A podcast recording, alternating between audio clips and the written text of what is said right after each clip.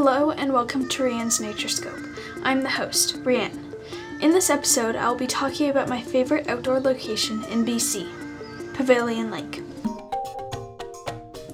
Pavilion Lake is located between two small towns, Lillooet and Cache Creek. There are two main areas at Pavilion Lake where people stay.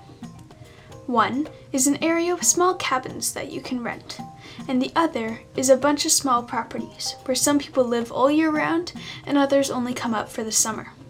My family has a small trailer down on a water property. We currently share the trailer with my uncle, aunt, and cousins on my dad's side. My dad's family has been going up to this lake since my grandmother was around 14. The weather up there is quite a mix.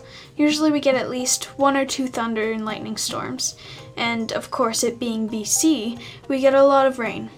But it can also be very sunny and hot. At night, if you look up to the stars, at first you can't see much, maybe three or four stars, but after a while, more start to appear. With being up there most of the year, there are many activities that the lake, mountains, and forest have to offer. There are two different types of activities at Pavilion Lake water and land activities. The more common water activities are fishing, paddleboarding, swimming, kayaking, and canoeing.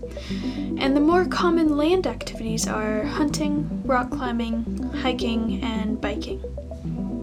My favorite activity to do up there is either swimming or paddleboarding.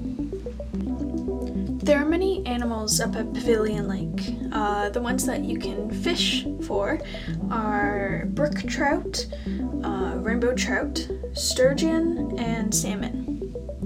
And then the different animals that you're allowed to hunt are geese, duck, grouse, deer, bears, and moose. My family, for many years, has a fishing competition, and I actually got to win our trophy in 2013. In conclusion, I would definitely recommend visiting Pavilion Lake. Thanks for listening to my podcast, and make sure to stay tuned for more episodes to come.